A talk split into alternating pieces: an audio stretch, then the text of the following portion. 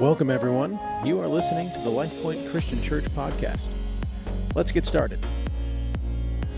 Hey, well, welcome to LifePoint Online. We are so thrilled that you are joining us, whether that's on a, on a cell phone, on a computer, on an iPad, or, or, or watching in front of the TV. Welcome. We're thrilled to have you here with us today. Well, I got to tell you, it's been quite a week, hasn't it? I mean, I would say this we're in crisis now, aren't we? Things just continue to really ramp up. And I got to tell you, we faced crisis before. And whether it was 9 11 or SARS or Ebola or H1N1 or many others, we have faced them before and we will face them again and again and again. There'll be this one and then the next one and the next one and the next one. And the question is, how is it that you and I, how do we face a crisis? Well, I want to tell you. I believe the best way that we can face a crisis is together. To do that together. Now, I know it's hard to do when we're not physically present with each other, but we can do that in new and creative ways. See, no matter what is happening, we, the church, is always available. We're the last line of defense for the hurting. We are a place for where people go when they need help and when they need hope and when they're hurting. No matter where you are physically, it doesn't change the fact that we are the church and we will be here and we will be available to the world. You know, as I read the headlines and I watch the news, it is scary. And I got to tell you, the news will get worse before it gets better. But I want you to hold on to something. I want you to hold on that the same God who was faithful to you back a couple months ago is the same God who will be faithful today. And even though you and I can hold on to that truth, there still is this element of fear that we're in fearful times. So, how is it that you and I can have faith in these fearful times? How can I have faith? How can you have faith in these fearful times? How do Christians act and how do Christians react? Well, that's what we want to talk about today. And what I want to do is I want to look at a classic passage, Psalm 23. We're going to look at that together. You can open your Bibles now to Psalm 23, or you can go onto your uh, phones to the YouVersion Bible app. There in the YouVersion Bible app, you can track along with us. Our notes are in there, and you can also uh, take your own notes and add to them and save those for later and, and be encouraged later in the week. So let's pick this up together in Psalm chapter 23. We're going to actually jump ahead to verse 4. And it says this, and this is uh, David saying this. He says, Even when I walk through the darkest valley, I will not be afraid, for you are what? What does it say? You are close beside me. See, David realized that he was going to go through some difficult things. And David knew what it was like. He knew what it was like to lose a child. He knew what it was like to be, uh, you know, to live in caves and be hunted for his life. He knew what it was like to have unfaithfulness destroy his relationships. He knew what it was like to live with the pain and the guilt of that in his life. And he says here, what does he say? I walked through the darkest valley. Some translations say, valley of the shadow of death. That literally means the shadowest of the shadows. David says, Even though I am in the shadowest of shadows, what does he say? He says, I will not be afraid. Why? Because God is close to me. David knew that he was not alone. And notice how David describes God here in Psalm chapter 23, verse 1. He says, The Lord is my what? What is he? You know this. Many of you know this verse. The Lord is my shepherd. God is our shepherd. Now, David himself had been a shepherd, and what's interesting is there have been w- books written the last few thousand years. They've been written by shepherds to give us an insight into the shepherd sheep relationship. One author said it this way they, eh, they said this Sheep are notorious creatures of habit. They will follow the same trail until it turns into ruts. They will graze the same hills until it becomes desert waste. They will pollute the ground until it is corrupt with disease and parasites. You see, sheep are not proactive. Sheep are followers. So much so that if sheep are walking and the, the first one goes off the cliff, what do the next sheep do? They go off the cliff as well. And, and they just continue to follow the person or the sheep in front of them. And I'm thinking to myself, if I'm in that line and all of a sudden I see everybody, but then the next moment I don't see anybody, I'm thinking, there was no sheep who ever says, Whoa, I'm stopping. I, that's it. I'm not going over. It's interesting that you and I are called sheep in the Bible. God's our shepherd, but we're sheep. I'm not so sure that's a compliment. Uh, Psalm chapter 23, verse 1 David, who is a shepherd, he said this Since God is my shepherd, notice what it says. He says, I have all that I want, all that I need. Now, it doesn't feel for some of us that we have all that we need right now, right? I mean, I'm out of toilet paper. I don't know about you. Psalm 23, verse 2. He lets me, and what's the word? He lets me rest in green meadows. He leads me behind, besides, pure, uh, excuse me, peaceful streams. He renews my strength. He guides me along right paths, bringing honor to his name. It's interesting that David in this passage doesn't assume that he won't go through hard times. David doesn't have the mentality that says, hey, if I have a relationship with God, man, life's going to be great. Life's going to be easy. I'm not going to have any problems or complications. Uh, God's going to provide for all of my wants. No, no, no. David understands that we live in a fallen and thus broken world. He understands that there are problems and that there are issues. Issues like famine, disease, viruses, uh, joblessness, homelessness. The Bible doesn't tell us we won't have issues or face, face issues. The Bible tells us and reminds us that God will be with us, that God will be close. He'll be with us in the middle of the valley. He'll be with us in the middle of the storm. He'll be with us in the middle of the chaos. He'll be with us in the middle of the coronavirus. And while we are in the midst of the shadow of shadowest, don't forget what God did when you were in the light. David didn't forget that. David didn't forget that he would be there again. And that's why he's able to say, jump ahead to Psalm chapter 23, verse 6, where David says, So therefore, surely goodness and unfailing love will pursue me all the days of my life. So, how is it that you and I, what do we do? How do we wake up to the God's goodness in our life in these fearful times? Look what the passage says. How do we wake up to the unfailing love of God in the midst of the shadowest of shadows? Well, there's a couple ways for that to happen I want to talk about with you this morning.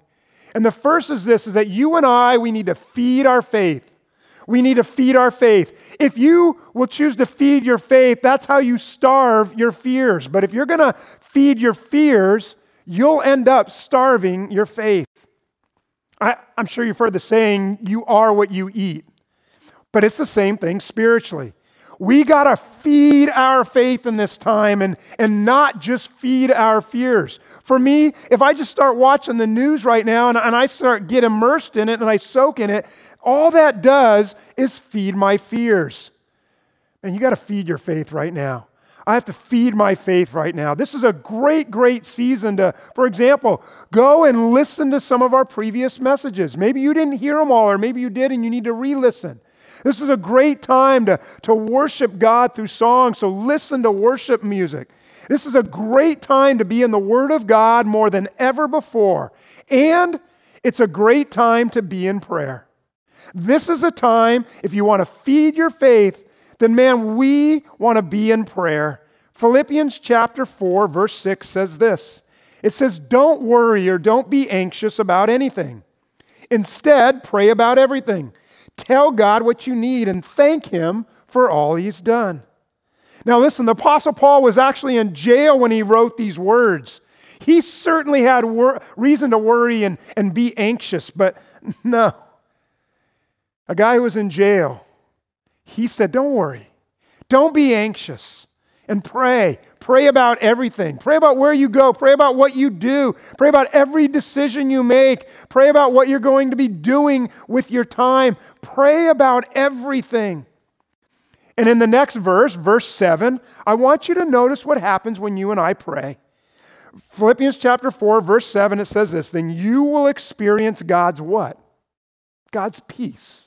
You experience God's peace, which exceeds anything we can understand. His peace will guard your hearts and minds as you live in Christ Jesus. And when you and I pray about everything, God's peace will come and God's peace will carry us through. It's going to guard our hearts and our minds. And listen, God answers our prayers. Um, I heard the story about a pastor who was getting ready to go to work and he went out to his car and he heard this cat meowing and he could tell that it was, you know, he heard it and he realized it was up in a tree. And so, so the pastor says, I got to get that cat down. And so the pastor begins to climb up the tree and he just can't quite reach the cat and it's meowing. He, he could tell that the cat just wants to come down and it's afraid. And, and so he comes with an idea. He goes to his garage, grabs a rope, takes the rope, ties it to the top of the tree, and then takes the other side of the rope and ties it to the bumper of his car. And, he's, and he gets in his car and he begins to slowly drive away, bringing the top of the tree down. And as the top of the tree came down and got low enough, the pastor put his car uh, in park. He stepped out of his car. And right as he stepped out of his car, snap, the rope breaks and the rope breaks, and all of a sudden this cat is flying through the air, and the pastor's like, oh my goodness, and the pastor just starts praying. He's like, God, God, help this cat. God, save this cat. God, be with this cat. Let it land safely. You know, he's just praying to God. Well, he goes around the house and, and tries to look and tries to find that cat, and he can't find the cat anywhere. Well, a couple days later, he's in the grocery store and he sees a, a, lady in the grocery store, actually one of his neighbors a couple houses over, and, and, and, he sees her and he notices in her shopping cart that she has cat food. And, and, and he goes up to her and he knows that she hates cats. And so he asks her, Why do you have this cat food? He's like, What's the deal? And she says, Well, I got to tell you, my daughter uh, has wanted a cat for years and years, and, and I hate cats, and I don't want her to have a cat. And so, uh, Pastor, I, I hate to confess this to you, but, but, but I said, I told her, you know what? Honey, go in the backyard and, and, and, and, and pray. And, and if you pray, and if God wants you to have a cat, He will give you a cat. And, and Pastor, I got to tell you, I told her to do that. And, and I'm sorry to confess this. I told her to do that because I was like, there's no way God's answering that prayer. You know, she's just praying in the backyard. So my little seven year old girl, she's in the backyard and she's down on her knees and she's praying, God, give me a cat. Give me a cat. Jesus, please, I so badly want a cat. And as she's praying and she says, Amen, and she looks up, and all of a sudden, a cat is flying through the air and lands in her sandbox safely. And now the lady's like, I got a cat. God answers prayers. Well, this past Sunday, our president called for a national day of prayer. As Christians, more than ever, we should be calling out to Almighty God right now, asking for God's leading and protection and divine intervention. So let's pray. Let's pray for anyone who has the virus. Let's pray for our medical professionals. Let's pray for people who have lost their jobs or are getting ready, likely to lose their jobs. You know who else you can pray for? 1 Timothy chapter 2 verse 1 says this, I urge you first of all to pray for all people. Ask God to help them, intercede on their behalf and give thanks for them. And notice what it says in verse 2. It says, Pray this way for who? For kings and all who are in authority, so that we can live peaceful and quiet lives marked by godliness and dignity. This is good and pleases God, our Savior. Right now, you and I even need to be praying for our leaders. We need to be praying for our president. We need to be praying for our vice president. He's been in put, put, in charge of the task force uh, to, to tackle this coronavirus. We need to be praying for his team. You and I need to be praying for our governor and for our city and county officials. You know what? We also need to be praying for our local police and fire uh, uh, uh people who are, are protecting us and helping us. The Bible says, 1 Corinthians, excuse me, 1 Thessalonians chapter 5, to pray without ceasing. So, how about every single day this week, every day, that if you have a family, you gather your family If you don't have a family, get, get, jump online or, or, or on Facebook or something and, and you pray together. Pray for our leaders. Pray for their protection. Pray for their wisdom to lead and guide us. Pray for your church family. Pray for your friends. Pray for your neighbors. Again, pray for medical professionals. Just pray. And God, and this is important, God would never tell you to do something that He wasn't ready, ready and prepared to do something about. God wasn't, wouldn't ask you to pray if He didn't want to move on your behalf. God wants to answer prayers. Prayer changes things. It was back in World War II that 300,000 Allied troops were about to be destroyed by the Nazis. Their only possible escape was across the English Channel, so they all funneled into the city of Dunkirk, which was on the northeast shores of France. Recently, Christopher, Christopher Nolan made a, a movie called Dunkirk about this story, but he left out the actual miracle part of the story. Well, British monarch King George called for a national day of prayer. The churches were full, they were packed with believers praying, including tens of thousands of people who couldn't get into the church doors but were around the church for blocks and blocks because they had come to pray. Well, as they began to pray, the miracles began to happen.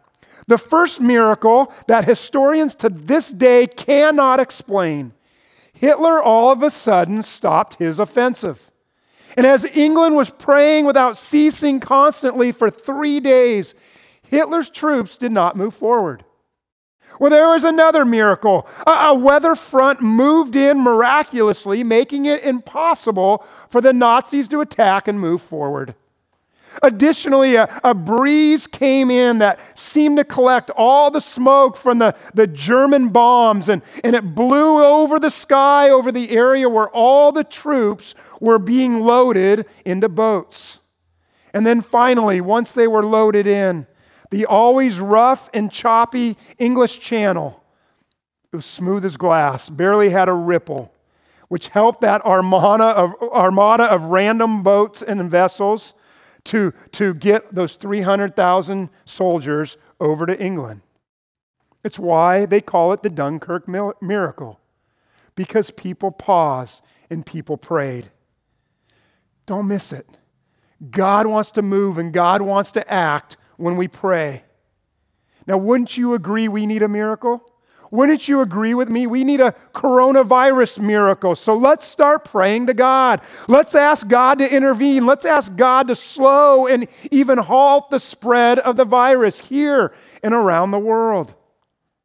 How is it that you and I wake up to God in these fearful times? How do we feed our faith and starve our fears?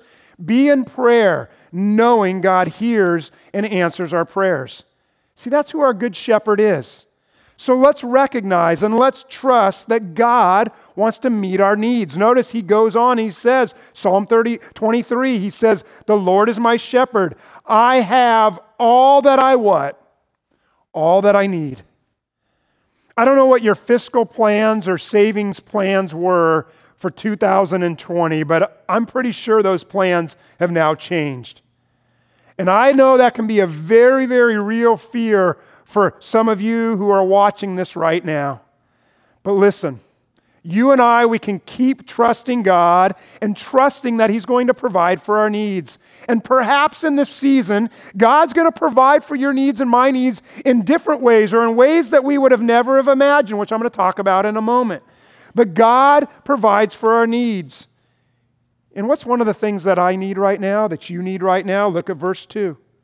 He lets me, what's the word? He lets me rest in green shadow, in green meadows. He leads me besides peaceful streams. You and I need rest. I know we might be at home right now, but we need rest in our soul and in our spirit. Author Phillip Keller says this about sheep. He says, as long as sheep are afraid or there is fiction, they, uh, friction, they will not lie down. They won't risk resting. Have you been there? Have you been so uh, uh, worked up and have you been so afraid, or has there been so much friction in your life that you can't shut down your mind? That you're maybe right now so consumed with all that is happening that there's this fear inside of you. And, and when there's fear inside of you and me, we have a hard time resting. Keller says this What is it that gives sheep the assurance they can rest? It's when their shepherd is close by. He goes on and says, Sheep grow confident in the presence of a shepherd. David said, David said about God, he said that God is our good shepherd. I, David said, I have a good shepherd, so I can rest. Psalm 139 says, You are all around me, God, on every side. You protect me with your, fa- with your power. And you can feed your faith and you can starve your fears because you have a shepherd who's close by, who's with you, so that you can rest and he will meet your needs. You know, in ancient Rome, there were a few different plagues and viruses and diseases that devastated the empire at various stages. Rodney Stark wrote in his book, The Rise of Christianity, he said this Christians, when these, when these viruses and plagues came, Christians stayed in the afflicted cities when pagan leaders left, including physicians who also fled. Man, when people got sick, for those who did say, when people got sick, those sick people would be dumped in the streets or discarded outside the city walls, and they were left to die. But you know who it was that did something about it? It was the Christians. It was the followers of Jesus who came in and they took care of the sick and they nursed them back to health. Now, here's what's interesting. Before the plagues, Christians in each of these different time periods, Christians were being persecuted. But it was the way that these Christians handled a crisis that changed the perceptions of the Romans toward the Christians. Everyone else ran away. But it was the Christians who stayed. It was the Christians who stood up and helped and served, even when it cost them something. It was the followers of Jesus who they loved, and that became contagious. Eventually, it changed the empire. So, how are we going to handle a crisis? As I mentioned, sometimes the way God provides is different than we're used to. And I got to tell you, I see in this season God providing through his people in, in new ways and in fresh ways and in ways like never before. So, how about you and I? How about we give more instead of hoarding? Let's give instead of hoarding. I mean, people are going crazy right now with the hoarding. I, I, what is up with the hoarding? Last week I mentioned in our message, Mighty God, that, that I mentioned my dad.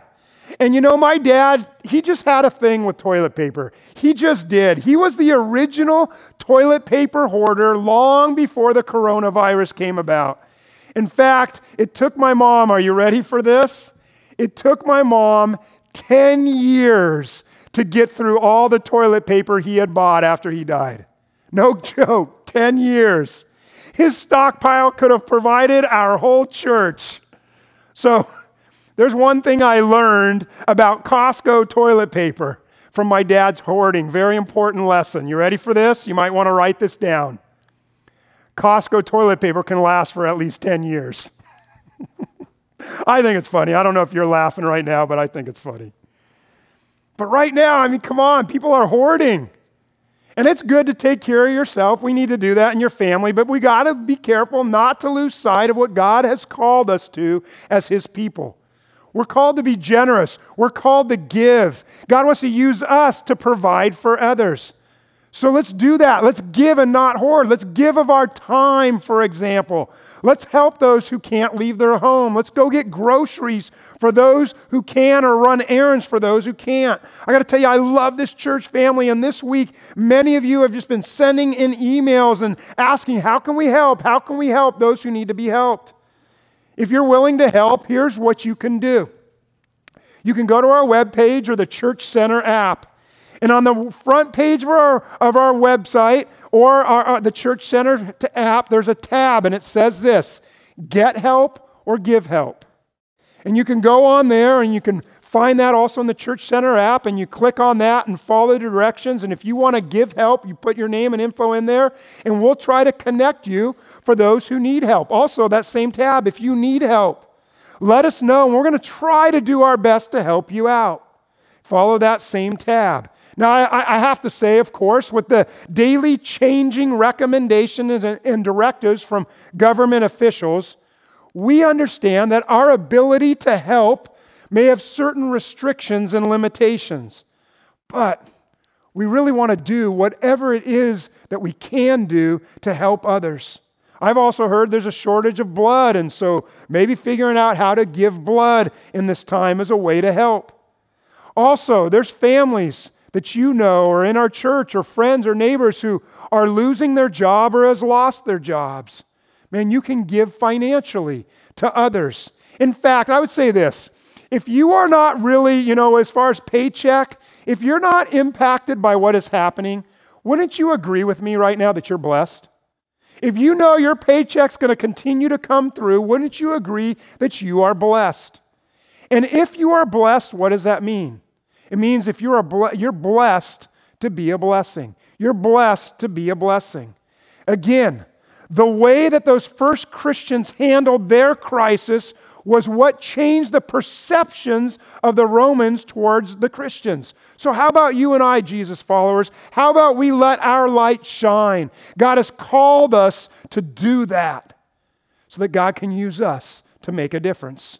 This season, instead of just uh, serving ourselves and preserving ourselves, how about we serve others? Philippians chapter 2 says, Don't be selfish.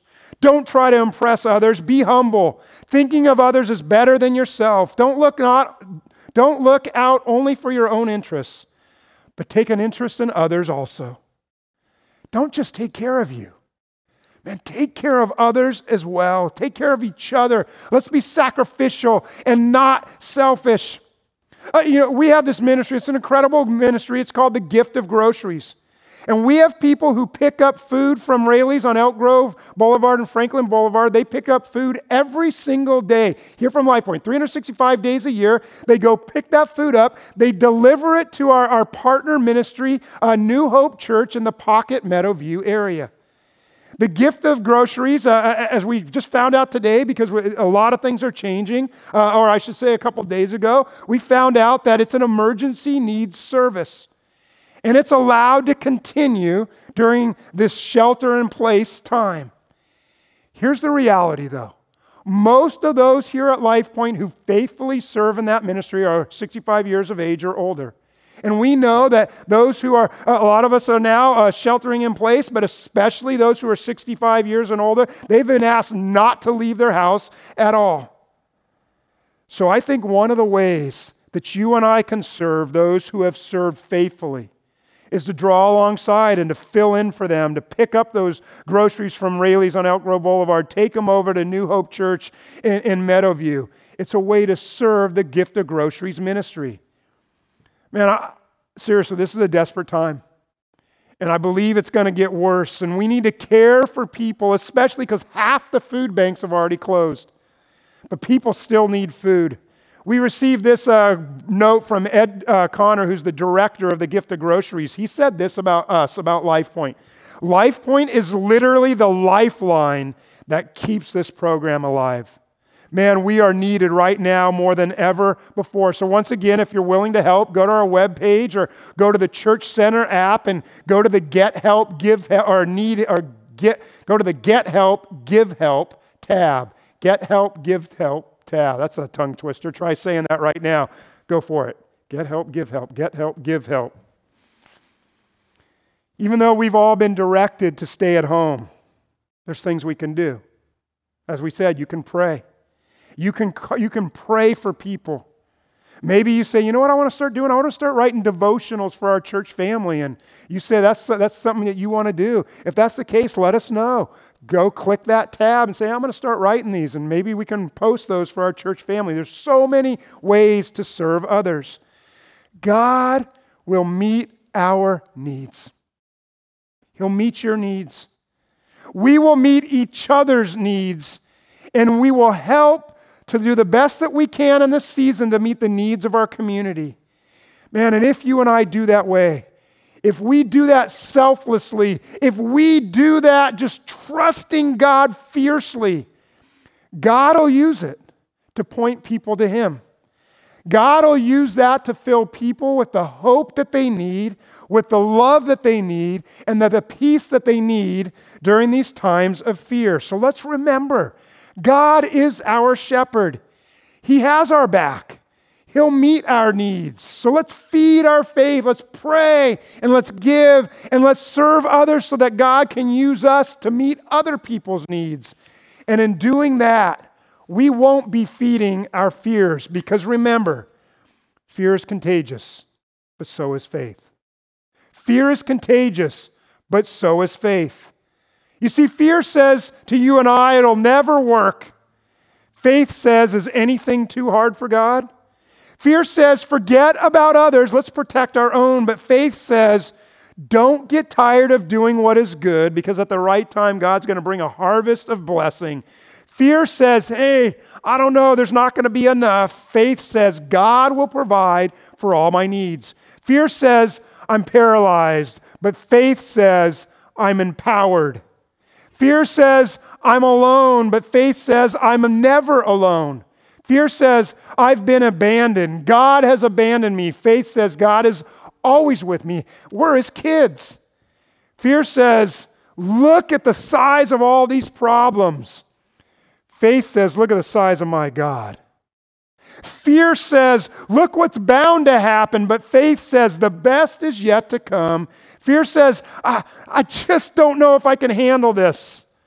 But faith says, The Lord Himself will be with me, He will not abandon me. Fear says, I'm not up for the challenge.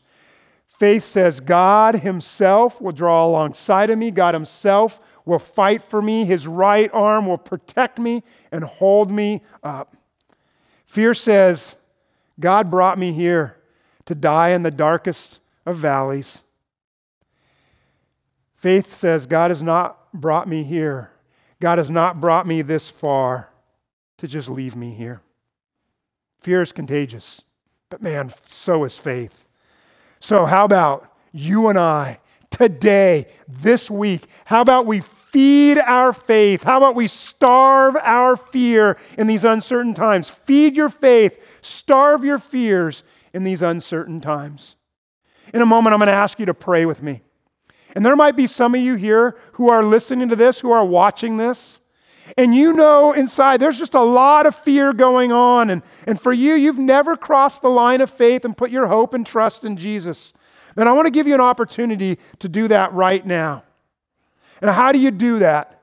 Well, there's a couple ways you do that, but the simple way that we describe it is you invite Jesus into your life, that you would be born again. And when you invite Jesus into your life, He will come and He will live in your heart and, and He will forgive you of your sins and you will experience eternal life. And you will have the peace for whatever storm you are facing, whatever you are going through, and you will have the absolute assurance that you are going to heaven when you die. So if you don't know for certain where you're going to go when you do die, you can have that certainty. You pray and you surrender your life to Jesus. Are you ready to do it? Let's pray together.